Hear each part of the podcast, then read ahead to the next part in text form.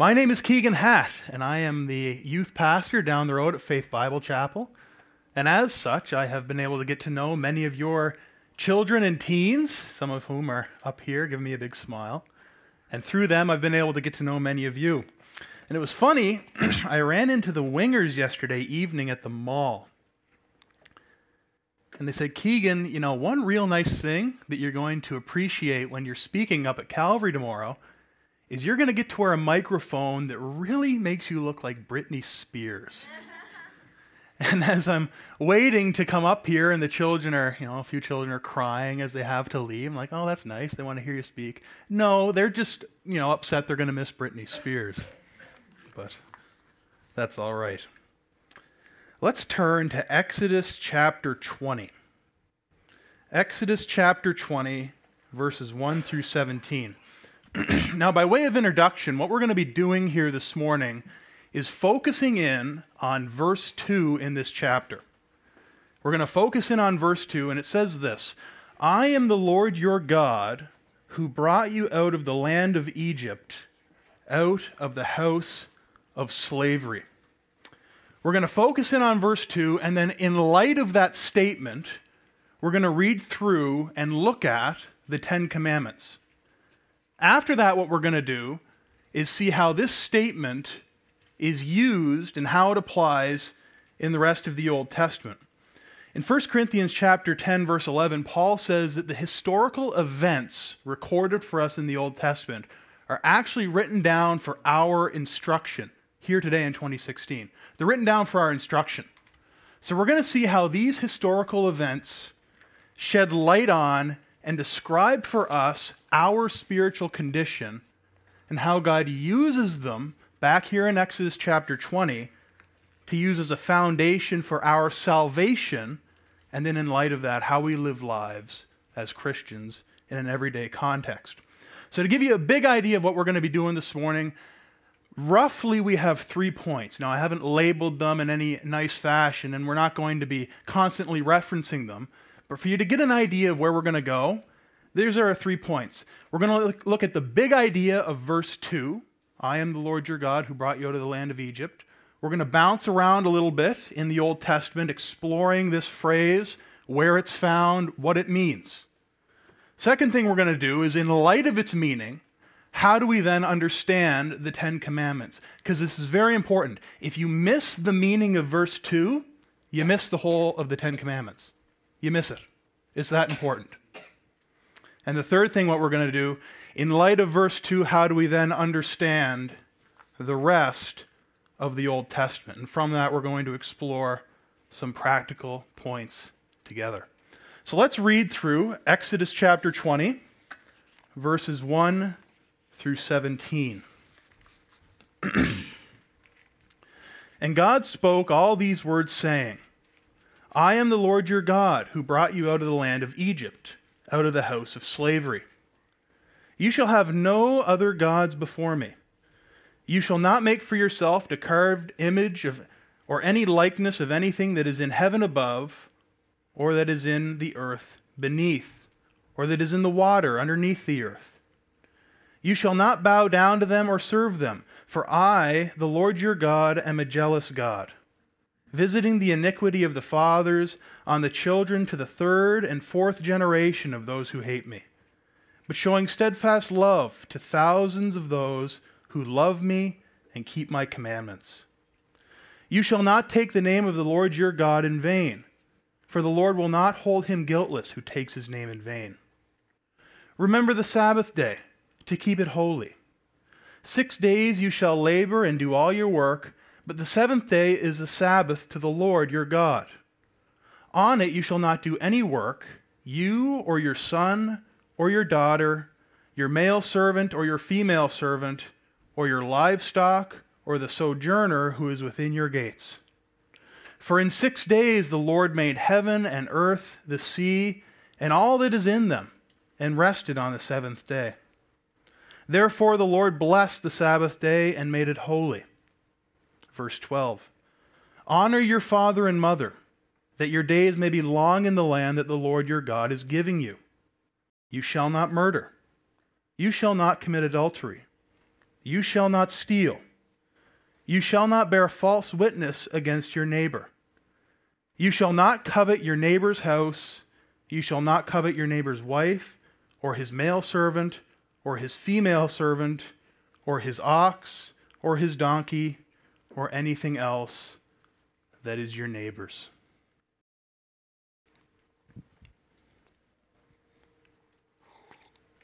So, the big idea to really understand this passage, as I've mentioned, we need to zoom in on verse 2. We need to zoom in on verse 2. And there's two things that we need to do in that. The first thing we need to do is understand the historical event that this verse is describing. I am the Lord your God who brought you out of the land of Egypt. That's a historical event. We need to understand that. The second thing that we need to do is explore this phrase and its use throughout the rest of the Old Testament. We're going to look at three other passages in the Old Testament just to get an idea what exactly does this verse mean? So the first thing, the historical event. As most of you guys know, the first 5 books of the Bible essentially could be considered the nation of Israel's founding documents. The historical events contained in these books are largely uh, the nation of Israel's relationship with the nation of Egypt. It's always revolving around Egypt. There are slaves to Egypt. They're on exodus from Egypt. They're set free from Egyptian slavery. We see the nation of Israel in the beginning of the book of Exodus under Egyptian slavery, under Egyptian rule, under Egyptian bondage and oppression.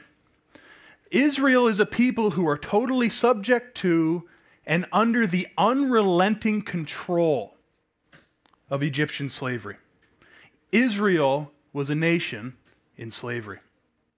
But fortunately, the book of Exodus does not end with Egypt indefinitely and ambiguously in slavery. It moves on. We see God raise up Moses to lead his people, his chosen people, out of this Egyptian slavery. And then ultimately, we'll see in Joshua, they move into the promised land. So it doesn't end with Egypt dominating over the nation of Israel. So let's go back and read our verse again Exodus chapter 20, verse 2. I am the Lord your God who brought you out of the land of Egypt, out of the house of slavery. So let's look at a couple other passages now that use this same phrase I am the Lord your God who brought you out of the land of Egypt. The first one's going to be later on in Exodus chapter 29, verses 43 to 46. So I invite you guys to turn there and see this with me. We have the same phrase used in a similar context. Exodus chapter 29, verses 43 to 46. There I will meet with my people, sorry, there I will meet with the people of Israel, and it shall be sanctified by my glory. I will consecrate the tent of meeting and the altar. Aaron also and his sons will I consecrate to serve me as priests. I will dwell amongst the people of Israel and will be their God. In verse 46, here's the key.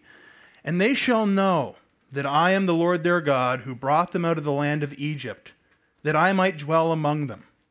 I am the Lord their God. Here in Exodus chapter 29, we see the Lord, capital L O R D, Yahweh. We see the Lord establishing the tabernacle as the place where he can dwell in the midst of his people. And then we see him establishing the Aaronic priesthood as those whom are to mediate the relationship between God and his chosen people. What's worthy to note for our purposes here this morning is what we see in 46. And they shall know that I am the Lord their God, who brought them out of the land of Egypt, that I might dwell among them. I am the Lord their God. The actual reason that God is setting up the tabernacle and the priesthood is so that they may look back on the events of Egypt and use them as the basis for their present day worship. For their present day worship. All that we see prescribed through Exodus, Leviticus, Numbers, Deuteronomy, 613 do's and don'ts of the law have as its foundation and its reference point the salvation of the nation of Israel from the slavery and oppression of Egypt. Next, let's look at Leviticus chapter 11. Leviticus chapter 11, verses 44 and 45. Leviticus 11:44 For I the Lord am the Lord your God. Consecrate yourselves therefore and be holy for I am holy. You shall not defile yourselves with any swarming thing that crawls on the ground. For I the I am the Lord who brought you up out of the land of Egypt to be your God. You shall therefore be holy for I am holy. The book of Leviticus deals with many particulars pertaining to the priesthood, the sacrificial system, and different moral injunctions that were designed to both have a people who reflected God's person and have a people who were set apart and identified as God's own from the nations around them. Now, one of the difficulties that people have with a book like Leviticus is that when reading through it, it can give the appearance of being simply a list of rules, a set of do's and don'ts, if you will. A set of do's and don'ts. Make no mistake, when you understand Exodus 20, verse 2, and then you read through the book of Leviticus, it's not just a list of do's and don'ts. It's a prescription for living life in light of what a great God has done for you in saving you from your slavery, in saving you from your sin. That's the book of Leviticus. And if you don't believe me with this, I encourage you guys to go home this week, turn open to the book of Leviticus, go to chapter 18, and read through to the end of the book. It's nine chapters. You could do this this week. And note every single time you see our phrase, I am the Lord your God who brought you out of the land of Egypt. I am the Lord your God who brought you out of the land of Egypt, out of the house of slavery. And sometimes it's given in a shorthand form I am the Lord, or I am the Lord your God. And it's always in the context of do this or don't do that. Do this or don't do that in light of who I am and what I have done, in light of your salvation. In light of your salvation. The big idea behind this phrase is this Israel, Israel, don't forget your salvation. You were born into slavery. All you ever knew was captivity and oppression. And I loved you. And I saved you. I brought you out of this, out of the land of Egypt. I'm a loving and gracious God. You were on the road to destruction. All you knew was destruction. It's all they knew slavery. You were on the road to destruction, and I saved you. Don't forget your salvation. I am the Lord your God who brought you out of the house, sorry, out of the land of Egypt, out of the house of slavery. Next, let's move to the Ten Commandments and now read them in light of the nation of Israel's salvation. With an understanding now of what verse 2, this phrase means, we can now understand this passage in light of this verse. John Calvin actually said that this verse, verse 2, really acts as a preface to the whole law, not merely the Ten Commandments. He said it acts as a preface. You can look at this in the Institutes of the Christian Religion. He says it right there at the beginning of the Ten Commandments. This verse is the preface to the whole law. You don't get it unless you understand this verse. God is setting up for anybody who reads these words the backdrop against which they're to be understood. And that backdrop is the salvation of the nation of Israel by a personal, gracious, loving God. And in light of this great God, let's read through his word together. Verse 3 You shall have no other gods before me.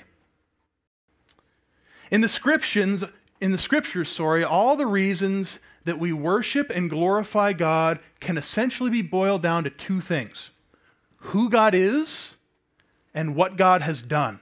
The Psalms of David are great for this. When, when David is offering up a prayer of thanks or a prayer of worship, it's who God is and what God has done. Those are the basis for his prayer and worship. And here is no different. I am the Lord. I am Yahweh. I am the creator of heaven and earth. I am holiness. I am righteousness, immortal, invisible, God only wise, in light inaccessible, hid from our eyes. I am the Lord, who God is. And what do we see? What God has done. What God has done, who has brought you out of the land of Egypt, out of the house of slavery. Is God worthy to make such a claim? You bet he is. You shall have no other gods before me, because guess what? Nothing else is worthy to make such a claim. Nobody, no thing, no created thing is worthy to be placed before the Lord. You shall have no other gods before me. Verses 4 through 6.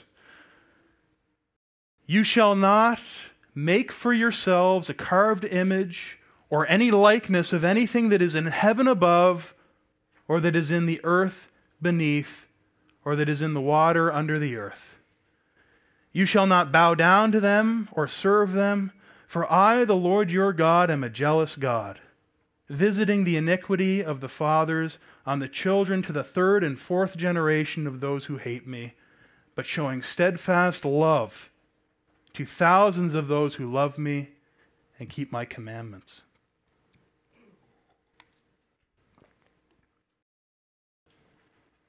You're not to create, serve, or worship a physical object or image as God.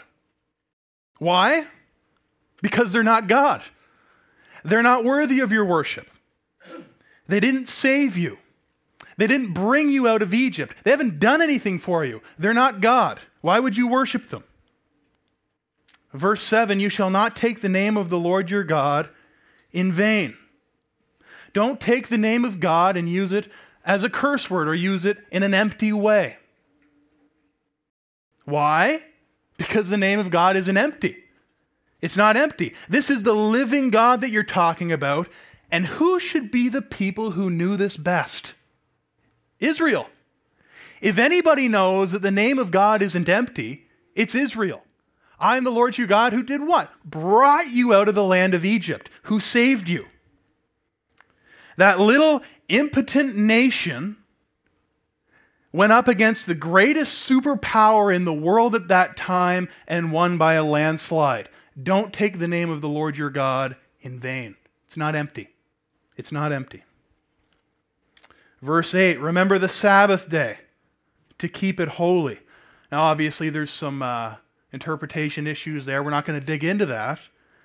But this isn't a superstitious observance of days that's condemned in Colossians chapter 1.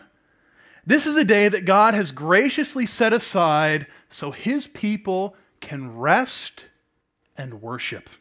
And notice the first word in it. First word in verse 8 remember. Remember. It carries with it the same emphasis that we see in verse 2. Remember my act of creation. Remember who I am. In six days I created the heavens and the earth, and I rested on the seventh day. Remember. Remember the Sabbath day to keep it holy. In verses uh, 3 through 11, we see the commandments as it relates to man's relationship to God. Man's relationship to God. What we're going to see now in verses 12 through 17 is commandments that deal with man's relationship with man, our relationship with one another, how we live together, and how we live in the world around us. Now, let's not forget verse 2. This is the foundation of what we're reading. I am the Lord your God who brought you out of the land of Egypt. out of the house of slavery. Our relationships with other people are determined first and foremost by our relationship that we have with God.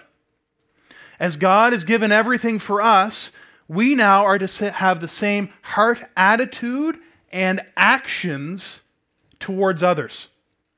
We're to be gracious towards others because God has been gracious towards us. We're to be loving and patient towards others because God has been loving and patient towards us. If your relationships are strained, it could be your relationships with your parents, it could be your relationship with your spouse. Maybe you have a child who's wayward or a strained relationship. Maybe it's your colleagues or your boss. If your relationship with others are strained, you don't need a list of rules. You don't need a self help book. You don't need to learn how to win friends and influence people. What you need is what this passage says that you need. You need to see your relationships with other people in light of your relationship that you have with God. That's what you need. That's what we all need. We need to see our relationships with other people in light of our relationship that we have with God. Honor your father and mother, that your days may be long in the land that the Lord your God is giving you. Verse 13 You shall not murder, you shall not commit adultery, you shall not steal, you shall not bear false witness against your neighbor, you shall not covet. All these deal with our relationships we have with other people. And we understand them in light of our relationship that we have with God. Now, I mentioned back in our introduction that understanding verse 2 is the key to our passage here in Exodus chapter 20. And not only that, but the rest of the Old Testament. Please don't misunderstand me. I don't say that lightly. Um, you know, we, we don't believe that the, the Word of God is something to be taken flippantly. It's not something where we just kind of go on these obscure treasure hunts with weird passages and even weirder cross references to unlock some secret thing that nobody's ever known. That's not what we're doing here. What we're saying is that this passage, this verse in verse 2, is so littered throughout the scriptures that to miss it is to essentially miss a large chunk of what God has revealed to us in His Word. And that's important. And that's why we're dealing with it here this morning.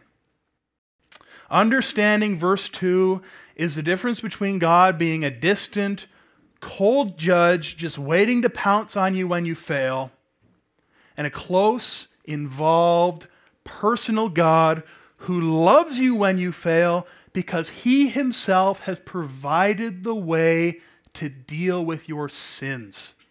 To deal with your sins. That's the difference. Now, I was uh, told that the time after 10 after 12 is reserved for those who are really good. So we're going to see if we can wrap it up here in the next 10 minutes, and uh, we won't step into that range. So let's look at a few points of application together. Again, in light of 1 Corinthians chapter 10 verse 11, let's remember that what we see in Exodus chapter 20 was written down for our instruction in 2016. Uh, written down for our instruction here today in 2016.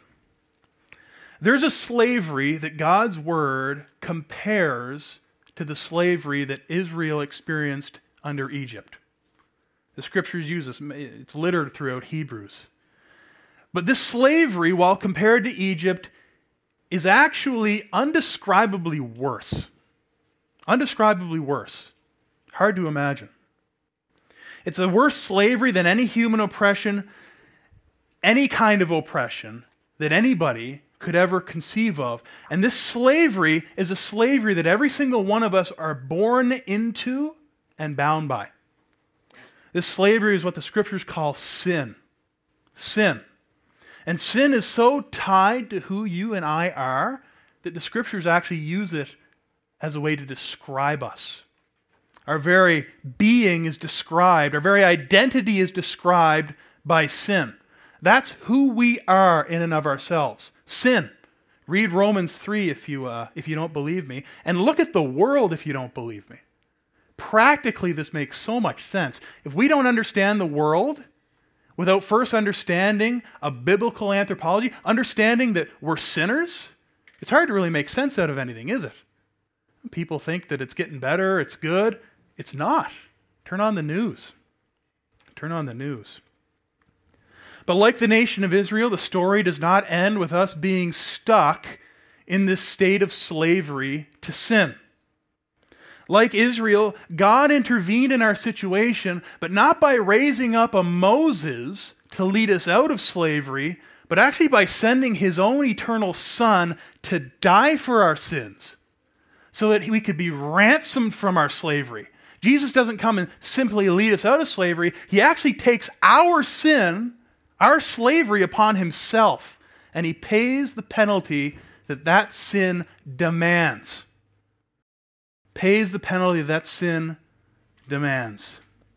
And now, when we look at God's word, it's not against the backdrop of being saved from Egyptian slavery, it's against the backdrop of Jesus Christ and his work on the cross for us. Amen? Is that not something to praise God for? I mean, we're here, we're singing this morning, we're praising the Lord, and there's people missing it outside. They don't know. They, don't know what's going on in here. It's amazing. We get to come as people redeemed by the work of Jesus Christ, and we get to now, in good conscience, stand before the very throne room of God in Jesus' name and sing praises to our God. Ah, praise the Lord. Praise the Lord. Now, now, when we read the scriptures, now when we see the moral injunctions mentioned in God's word, if you know Jesus Christ, if you have turned from your sin in repentance and faith and trusted in Christ for your salvation, you don't look at the scriptures as a set of cold rules. You don't misunderstand them as some legalistic framework that you can make God now like you. He's not going to be waiting in the closet to jump on you when you pounce. We don't read the scriptures like that. We see now God's word, and in particular, the moral injunctions in God's word, is something consistent with who we now truly are in Jesus Christ. And to live them out, to live what's called holiness, is actually living consistently now with our new identity in Christ, not consistently with our old identity as sinners. And that's sanctification. That's Christian sanctification. God is saying to you what he said to Israel back then don't forget your salvation. This is why we break bread, is it not? Do this in remembrance of me. Don't forget your salvation. Second point of application is this the gospel restores relationships.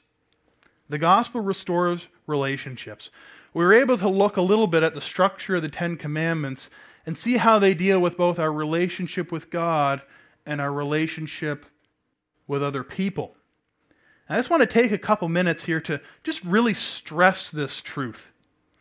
Maybe this morning, getting up for church wasn't a great morning for your family. I grew up in a Christian home, and we probably batted 500 on a Sunday morning. Stress, um, voices raised, sleeping in, whatever. Maybe it hasn't been a great morning for your family. Maybe it hasn't been a good week between you and your spouse or you and your child. The gospel of Jesus Christ, as a byproduct now of your relationship with God, is to restore the relationships that you have with other people as a byproduct of your right relationship now with God is restoration of relationships, broken relationships because of sin that we have with other people. The gospel of Jesus Christ offers the same healing in your relationships that is offered when you come and trust Him for salvation. The gospel restores relationships. The third point is this, and we'll close with this. Remember and learn about your salvation. Remember and learn about your salvation. When Steve called me and asked if I would uh, come to speak, which, by the way, is my privilege to do so, I've been blessed by being here.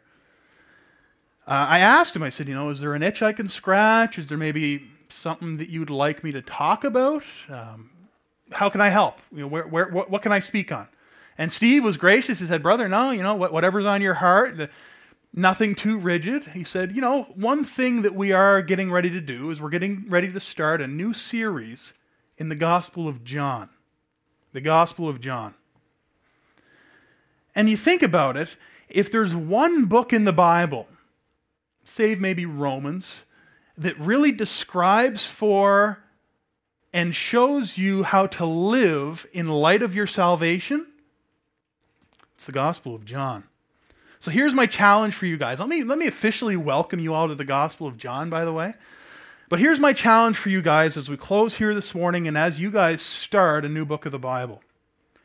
As you study, as you learn, and as you take in God's Word in the Gospel of John, remember Exodus chapter 20, verse 2. I am the Lord your God who brought you out of the land of Egypt. I am the Lord your God who brought you out of the house of slavery. God saying to the nation of Israel, live in light of your salvation. Let's pray together. Our Father, we thank you, God, for this morning. We thank you, God, for your word. Lord, we thank you for this body of believers here, uh, shining as lights in the, the world, lights in this city, Lord, our city, St. John's. I thank you, God, for the sweet fellowship that we enjoy together, us and uh, faith down the road, and just pray, God, that you would continue to bless our relationship together. Father, I pray for these people specifically, God. I pray that your word would convict them of their sins. Father, it would point them to your Son, Jesus Christ. And then through your word, Father, your Spirit would transform them into the image of your Son. We thank you, God, for this morning. In Jesus' name, amen.